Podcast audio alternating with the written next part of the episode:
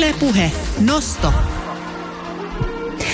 Nyt nostoon olemme saaneet vieraan studioon, nimittäin toimittaja Kaisa Pulakka, tervetuloa. Kiitos vaan. Nyt otetaan käsittelyyn tämä ö, sun uusi ö, radio-ohjelmasi.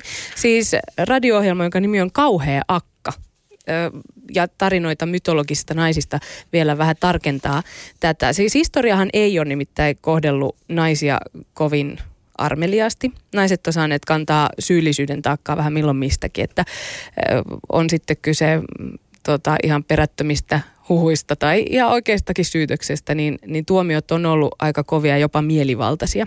Pyövelin kirves on heilahtanut herkästi ja roviollakin on monen naisen päivät päättyneet. Ja eikä myöskään siellä mytologian naiskuvastossa sen enempää hyviksiä olla. Kauniin kuoren alle kätkeytyy jos jonkinlaista kauheaa akkaa. Ja lähinnä tilanne on se, että kauhea takat tuntuu olevan päävaivaksi näiden tarinoiden miespuolisille hahmoille. Taruissa usein seikkailee liian uteliaat naiset, nimittäin eihän naiset nyt missään nimessä saa olla uteliaita. Nalkuttavat ämmät, nimittäin kyllähän ne naiset nyt kaikesta aina nalkuttaa ja, ja löytyy näistä storeista ne rasittavat anopitkin. Nimittäin anopit nyt vaan on niin kuin, näitä vaikeita muijia. tuota, kun näitä rooleja on näissä antiikin tarustoissa – naisille jaettu, niin, niin tuntuu, että vielä tänäkin päivänä jollain tavalla kannetaan tätä kauhean akan taakkaa niin saduissa kuin ihan sitten tosielämässäkin. Ja, ja ehkä vähän itsekin välillä tuntuu, että toteutetaan näitä ennakkoluuloja. Mutta sitten samaan aikaan, kun muut, eli nyt mahdollisesti nämä miehet on pitäneet akkoja kauheina, niin tarinoiden naiset on vahvoja – auktoriteetteja kyseenalaistavia ja oman tiensä kulkijoita. Sellaisia naisia, joita maailma on todennäköisesti jo silloin kaivannut ja kaiva, kaipaa myöskin nyt. Ja ehkä just sen takia miesten mielestä ne on sitten niin kauheita akkoja. Mutta joko tilanne olisi nyt muuttumassa, joko meillä esimerkiksi saduissa ja tarinoissa olisi tällaista todellista kuvaa naisista, nimittäin ei me nyt aina ihan pelkästään vaivakskaan olla. Kaisa Pulakka, sä oot siis todellakin tehnyt tällaisen seitsemänosaisen radiosarjan, jossa sitten tutustutaan erilaisten mytologioiden näihin hankaliin naishahmoihin ja, ja sivutaan samalla naisten kulttuurihistoriaa ja myös naisena olemista ihan siis arkisellakin tasolla. Ja tämän sarjan nimi on Kauhea Akka, tarinoita mytologisista naisista. Tulee aina radio, Yle Radio Ykkösessä tiistaisin kello 10 yli 5 ja uusintakin vielä lauantaisin ja sitten tietysti Areenassa nyt jo kaikki nämä seitsemän kaikki osaa on ö, kuultavissa. Ö, miten Kaisa, kuka on näistä mytologian naishahmoista tehnyt suhun kaikista suurimman vaikutuksen? No mun on ehkä hankala sanoa, kuka olisi tehnyt ihan suurimman vaikutuksen, koska siellä on ehdottomasti tosi monta sellaista, jotka on hyvin ihailtavia. Ja sitten nyt mä sanon heti tähän semmoisen asian, että et totta kai sieltä mytologiasta löytyy myös hirveän hyveellisiä ja kilttejä naishahmoja ja kunnollisia ja sellaisia, jotka ei ole ollenkaan hankalia minkään patriarkaatinkaan kannalta, mutta tota, tähän kyseiseen sarjaan mä oon valinnut ehdottomasti tämmöisiä vähän hankalampia kauheita akkoja. Mutta mä voin helposti kertoa, että kenestä näistä naishahmoista tämä sarja on lähtenyt liikkeelle ja se on lähtenyt liikkeelle Lilitistä. Mä ihastuin Lilitin hahmoon sillä tavalla, että mä tein Venuksen koulunimistä sarjaa, joka muuten myös löytyy vielä Areenasta, ää, joka käsittelee kulttuurin seksihistoriaa. Ja sitä varten mä luin materiaaleja ja törmäsin Kalevi Haikaran Suurten rakkauksien kirjanimisessä teoksessa tämmöiseen hahmoon kuin Lilit, josta mä en ollut koskaan aikaisemmin kuullut. Ja tota, Lilit on siis raamatun Aatamin ex-vaimo, jonka niin kuin asiasta sanon, niin kuvat on Aatamin perhealbumista huolellisesti siivottu, eli raamatussa siitä ei ole kuin yksi sivulause maininta. Mutta juutalaisessa kansanperinteessä tästä Lilitistä on enemmän tietoa. Ja tota, Lilit oli tällainen ää, nainen, jonka siis Jumala loi aikojen alussa maan tomusta, niin kuin Aataminkin, samaan aikaan Aatamin kanssa. Ja Aatamille vaimoksi he alkoivat viettää yhteistä elämää, tuli aika mennä sänkyyn. Aatami sanoi tälle Lilitille, että, että ole hyvä ja asetu siihen alimmaiseksi. Että siellä on sinun paikkasi. Lilit olisi halunnut olla petipuuhissa päällä myös.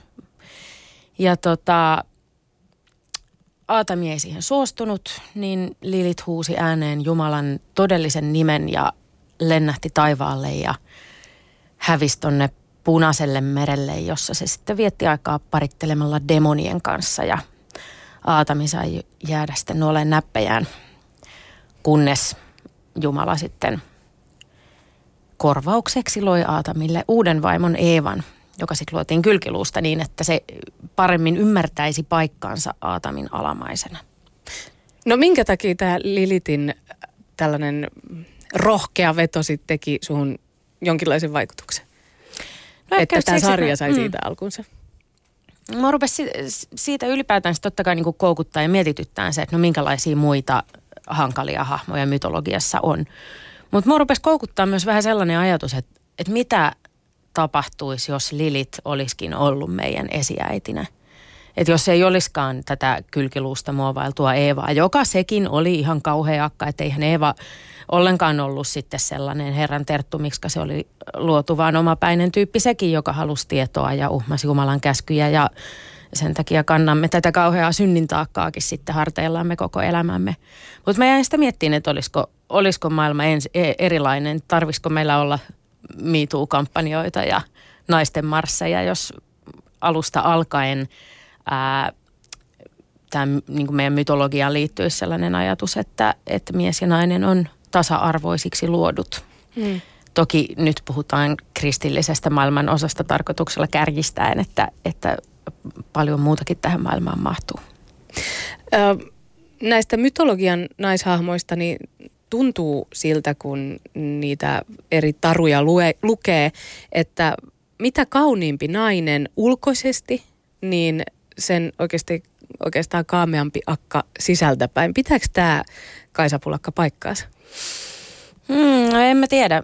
Kyllähän siellä sitten löytyy näitä hyvinkin kaameita. Esimerkiksi Kalevalan louhi ei ole välttämättä, ei kuvata miksikään kaunottareksi toisaalta ehdottomasti täyttää kauhean aikaan kriteerit semmoisena niin kuin hankalana, haastavana ja itsepäisenä tyyppinä.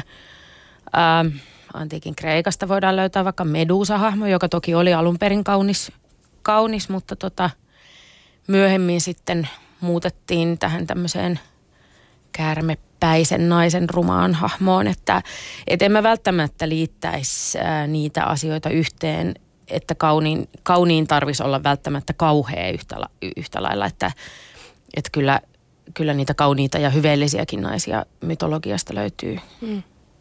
No onko sun mielestä mitään yleistyksiä, mitä voitaisiin vetää näistä mytologian naishahmoista? Mm. No sillä mä ajattelen, että, että mytologiassa naisista ei ole välttämättä semmoisia kauhean niin realistisia keskitien kuvia.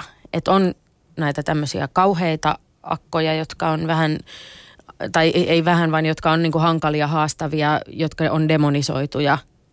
Ää, ja sitten toisessa äärilaidassa on tämmöiset neitsyt marjamaiset, hyveelliset naishahmot. Ja varsinkin raamatustahan sanotaan, että sieltä löytyy kaksi naistyyppiä, että joko nainen on huoro tai nainen on Madonna. Se ei ihan yksi yhteen pidä paikkaansa, kyllä siellä niitä välinaisiakin on, mutta yksinkertaistetusti niin kyllä, kyllä naiselle vähän jomman kumman tyyppinen rooli usein on varattuna. Mm, et vähemmistössä ovat ikään kuin tällaiset normaalit, jotka niin, nyt välillä olisi vähän, kaikenlaisia niin, kaik- puolia. Mm, mm. Aivan. Tota, no nykyään kun naiset voi jo jonkun verran puhua seksuaalisuudesta ilman, että siitä joku hermostuu tai järkyttyy. Niitäkin edelleen on, jotka siitä järkyttyy, kun nainen seksuaalisuudesta puhuu, mutta, mutta tota, pitkään on siis ollut niin, että, että naisen seksi, seksuaalisuus ja muut tällaiset asiat niin on tabuja ja suorastaan niin kuin pahojakin asioita. Miten tota, sä tuossa jo vähän mainitsit esimerkiksi tämän Lilitin ja hänen seksuaalisuutensa, mutta millä tavalla ylipäätään mytologiassa niin nainen ja seksi sitten tulee esille? No jos nainen mytologiassa kuvataan seksuaalisena olentona, niin ja nyt täytyy sitten tehdä toki poikkeus, että nyt puhutaan tämmöisestä eniten länsimaihin vaikuttaneesta mytologiasta, että esimerkiksi Intiasta varmaan löytyy hyvinkin erilaisia naishahmoja, mutta jos puhutaan tämmöisestä, tämmöisestä tota, meitä lähempänä, lähempänä olevasta kulttuuriperinnöstä, niin, niin jos nainen kuvataan seksuaalisena, niin yleensä se nainen on silloin tavalla tai toisella paha ja paheksuttava hahmo. Että kyllä se nainen, naisen seksuaalisuus on kuvattu tosi vaarallisena ja uhkaavana asiana. Mun mielestä tästä esimerkiksi kiinnostava esimerkki on nämä vagina dentaatta tarinat. Mitä on vagi, vagina dentata? Vagina dentata. No siis se on tarina, tarina, jota löydetään tosi laajalta alueelta ympäri maapalloa erilaisista kulttuureista, siis ihan, ihan niin kuin todella joka puolelta. Ja ne on tarinoita siitä, että naisella on emättimessänsä hampaat. Ja jos mies menee sinne väärällä tavalla sössimään, niin, niin siinä nainen hoitelee mieheltä miehisyyden päiviltä. Ja nämä on siitä just kiinnostavia, että niitä on kirjoitettu ja kuvattu niin eri puolilla. Ää, ja sitten niistä sanotaan, että se on osittain naisen demonisointia nimenomaan sitä, että kuvataan sitä naisen seksuaalisuutta uhkaavana ja vaarallisena asiana, miestä, miestä uhkaavana asiana. Sitten freudilainen ää, psykoanalyysihän tulkitsee sitä niin, että, että miehiin on sisäänkirjoitettuna kastraation pelko ja siitä johtuu sitten tämä, tämä myös tämä tällainen pelko siitä, että, että emättimessä voi olla jotain miestä tuhoavaa. Ja sitten huom, miehet, muistakaa, että jos näette unia ää, esimerkiksi tehosekottimista tai mistä tahansa semmoisista silppuavista tai vatkaavista työkoneista tai kaluista, niin se kaikki kertoo siis emättimen pelosta, naisen seksuaalisuuden pelosta. Mutta sitten toki niistä on sanottu myös, että yksi syy, miksi niitä on saatettu kertoa, on ollut myös siksi, että niiden avulla on pyritty suojaamaan naisia raiskauksilta. Okei, eli siinä saattaisi, kun mul, mä just rupesin miettimään, että, että kun näitä tarinoita kerrotaan, niin että kenelleköhän ne on niitä kertonut ja, ja miksi niitä on kerrottu? Mm. Onko, onko siitä jotakin pohdintaa ja tulkintaa, että, että no, ketä mm. nyt on pitänyt varoittaa näistä naisista, muuta kuin sit mahdollisesti näin, mitä just sanoit? No, mytologiat on tarinoita, uskomustarinoita, joilla on selitetty maailmaa ja maailman kuvaa, maailman järjestystä ja maailman syntyä – että niin kauan, jos puhutaan nimenomaan tarinoista, jolla on mytologinen tausta ja motiivi, niin silloin siinä on yleensä kyse siitä, että on selitetty ihmisille sitä, että miksi asiat on niin kuin on ja kuinka maa makaa. Et sitten on tietysti erikseen sadut ja muut tarinat, joita on kerrottu myös ihan viihdytysmielessä. Niissä voi olla motiivina esimerkiksi kauhu, se, että ihmiset nauttii kauhutarinoista ja tykkää jännityksestä. Vagina tarinat toki sopii näihin molempiin molempiin tota, versioihin. No kun aika usein, ainakin nyt kun on puhuttu esimerkiksi nykyajan populaarikulttuurista ja elokuvista, niin nainen on usein sitten tietyn iän jälkeen varsinkin, niin se on ehkä se joku äiti ja taustahahmo ja niin poispäin. Niin miten, miten äidin rooli on ollut, tullut näkyviin erilaisissa mytologioissa?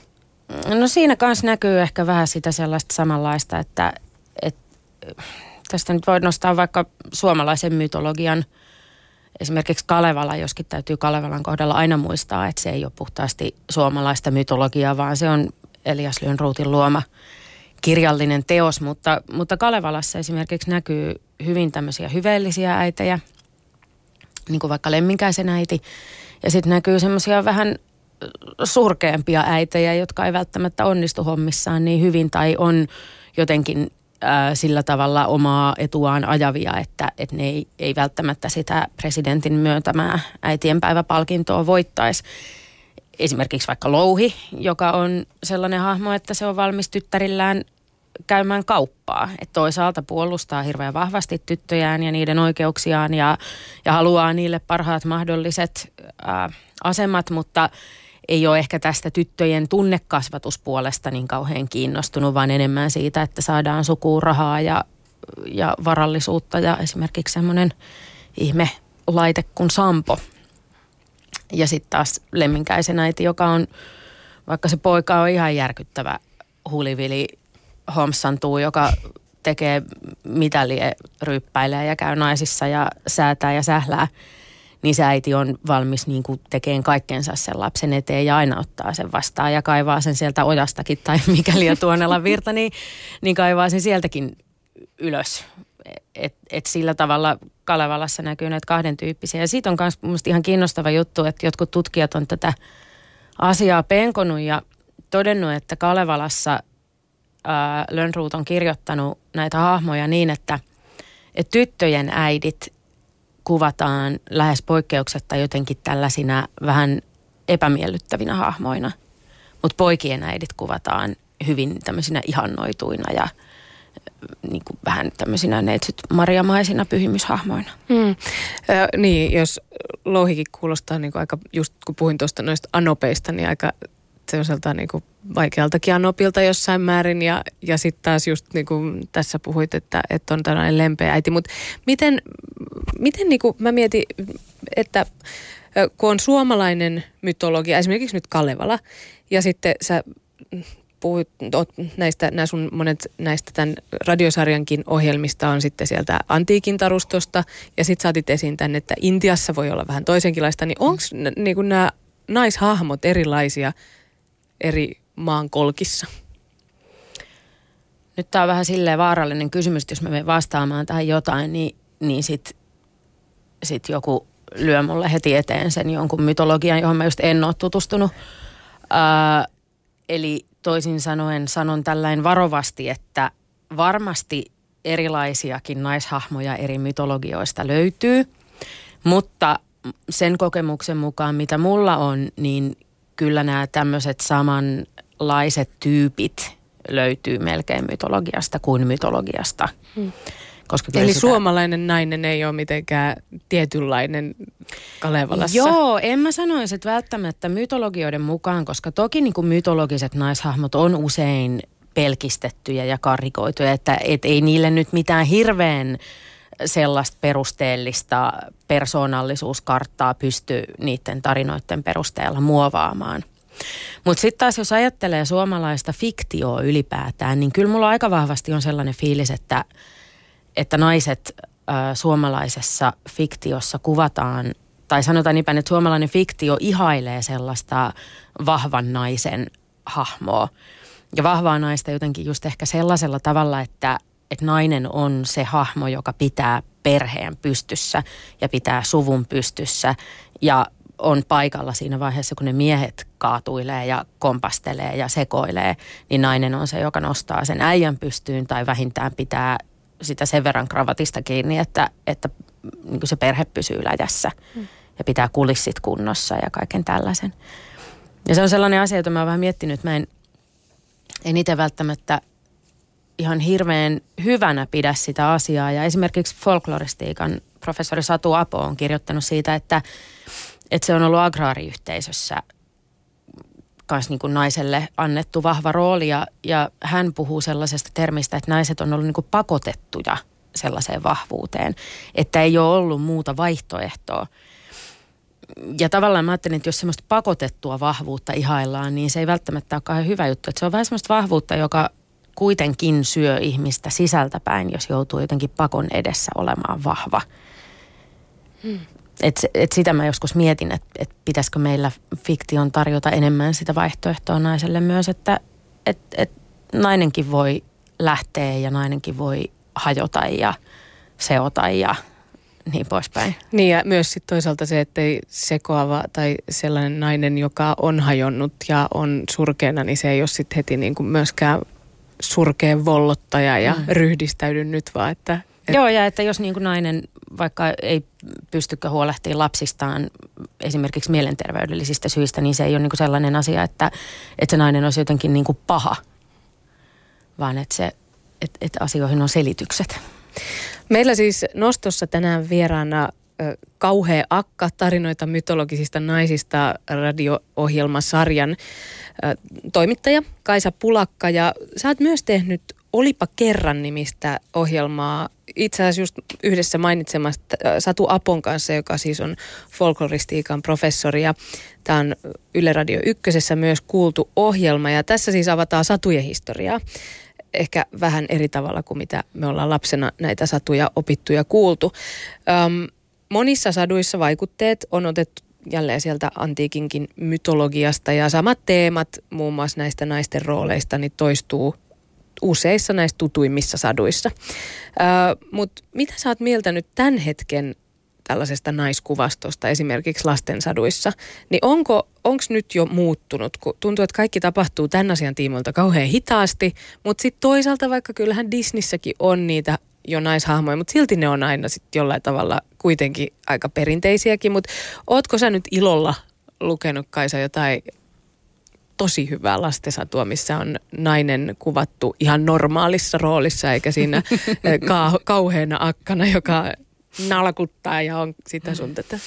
No kyllä mä oon ihan ehdottomasti tervehtynyt, kun sä nyt on Disney mainitsit, niin, niin oon mä tervehtynyt ilolla myös Disneyssä tapahtuvaa kehitystä. Että jos katsotaan nyt näitä pari viimeistä, viimeistä prinsessasatu äh, elokuvaa, että puhutaan vaikka Frozenista ja, ja Vajanasta, niin ihan ehdottomasti niissä naiskuva on paljon monipuolisempi ja ne sankarittaret on itsenäisempiä ja päättäväisempiä ja, ja hoitaa niin kuin omat hommansa eikä odota sitä, että se mies sitten lopulta kuitenkin pelastaa.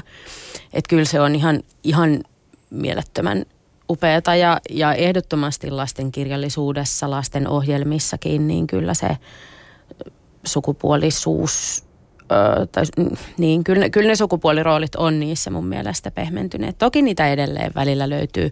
Että kyllä mun lapset on vielä, mun tytär, joka on nyt 11, niin on vielä jossain vaiheessa multa ihan oikeasti kysynyt. Ei kun tämä oli muuten mun poikani, joka on nyt 13, niin hän on kysynyt multa kerran pienenä, että äiti, miksi nämä lastenohjelmat on aina niin sukupuolta syrjiviä, mm. että kun pojat aina esitetään semmoisina tyhminä ja niin kuin riehuvina ja semmoisina, jotka kaikki paikat sotkee ja hajottaa ja sitten taas tytöt esitetään semmoisina, jotka tottelee ja on kilttejä. Että hän, hän, hän oli niinku huomannut sen asian näin päin, mutta mä luulen, että, että tässäkin on, että sanotaan, että jos tästä keskustelusta nyt alkaa olla vaikka seitsemän vuotta aikaa, niin siinäkin ajassa on jo aika paljon tapahtunut. Onko sun lapset ikinä puhunut sieltä niin koulumaailmasta vastaavanlaisia havaintoja? Ei ne sieltä ole niinkään kyllä puhunut. Sitten mun tyttö on kiinnittänyt huomioon siihen, että minkä takia patsaat esitetään sillä tavalla, että, että miehet aina seisoo niin haarat levällään ja kikkelit viuhuen, mutta naiset on jotenkin aina semmoisessa siveässä asennossa ja pimpistä ei näytetä niin kuin kerta kaikkiaan mitään, paitsi semmoinen outo sileä kumpu, jossa, josta kaikki on vain niin kuin häivytetty. Et se, se oli hyvä havainto. Niin, ja sitten myös toisaalta niin kun on aika paljon patsaita, missä miehet on vaatteet päällä ja, ja, ja naiset on, naiset alasti. On alasti kyllä. Että, että sekin on selkeästi vähän erilaista, Mut, mutta tota, onko sun mielestä tärkeää, että, että niin kuin fiktiokin ottaa mukaan näitä tällaisia eh, todellisia asioita, kun on ollut jotain kritiikkiä siitäkin, että, mm. että fiktio on fiktiota, että ei sitä tarvitse niin Joo. vakavasti ottaa. Joo, siis viime viikolla esimerkiksi Sanna Ukkola kolumnoi aiheesta, että, että häntä närkästytti se, että fiktio äh, tulkitaan jotenkin tällaisista MeToo-lähtökohdista tai fe, feministisistä lähtökohdista. Ja hän kirjoitti myös, että, että fiktio on vain fiktiota. Ja viittasi esimerkiksi Kalevalaan ja sanoi, että kohta varmaan Kalevalaakin ruvetaan niin kuin jotenkin tulkitsemaan ja vaatimaan muutoksia. Ei kukaan varmaan muutoksia vaadi mutta tuommoisiin vanhoihin teksteihin tai mytologioihin, mutta, mutta on aika lapsellinen väite sanoa, että fiktio olisi vaan fiktio. Et tutkimalla mytologioita tai tutkimalla satuja, jotka nyt on puhtaammin vielä fiktioksi tehtykin, niin, niin on aika helppo todeta, että, että ne käsittelee omaa aikaansa, ne heijastaa omaa aikaansa. Ne kertoo just niistä kulttuurisista pohjarakenteista, mitä meillä on, jotka on voi olla seksistisiä tai voi olla rasistisia. Kaikki tämmöiset ajatukset ja piirteet näkyy nimenomaan fiktiossa. Ja sen takia mun mielestä fiktion tutkiminen, tulkitseminen, uudelleen tulkitseminen myös on niin kuin ihan äärimmäisen tärkeää. Mm. Ja se, että miten vaikka nyt joku raiskaus kuvataan fiktiossa, niin eihän se tarkoita, että ei raiskausta saisi kuvata fiktiossa. Mutta se, että miten se kuvataan, että onko se tehty jonkinlaiseksi dramaattiseksi viihdepläjäykseksi sinne lavalle vai pyritäänkö sen avulla näyttämään just jotain rakenteita tai muita, niin silloin on aika iso merkitys. Mm, ja nämä on just ne fiktiiviset sadut ja muut niitä, mitä lapset lukee ja mistä ne mallit tulee. Ja itse asiassa, jos ajatellaan vaikka monia aloja, missä ihmiset työskentelee, niin edelleen on niitä, niitä lasikattoja. Esimerkiksi mietin liike-elämää, niin, niin siellä usein tämmöinen menestynyt bisnesnainen, niin nähdään jotenkin kovana ja kylmänä siinä, mistä menestynyt bisnesmies on se guru, keneltä kysytään neuvoja ja jota ylistetään ja ollaan sitä mieltä, että eipä paljon parempaa voi olla. Et edelleen jotenkin tuntuu, että, että paljon on niitä asioita, missä voitaisiin kyllä ottaa isoja harppauksia eteenpäin. Öm, mm, tuota, tuota, miten muuten, jos mietitään nyt edelleen tätä päivää, mihin nyt vähän niin kuin tässä tultiin, niin, niin okei, miehet arvostelee naisia, mutta sitten välillä musta tuntuu myös, että me naiset ollaan niin kuin toistemme pahimpia vihollisia. Ö, sun tätä radio-ohjelmaa mukaille, niin kauheita akkoja ollaan siis toisillemme. Onko ajatteleeko se näin? No kyllähän sitä sanotaan ja, ja varmaan niin siitä jotain tutkimustakin on naisten välisestä kateudesta. Siitä puhutaan paljon. Mä en itse aina tiedä, että musta tuntuu, että, että mulle itselle läheisempää on ajatus naisten välisestä solidaarisuudesta ja siitä, että jaetaan jotenkin ilot ja murheet ja surut ja jeesataan kaveria ja tuetaan.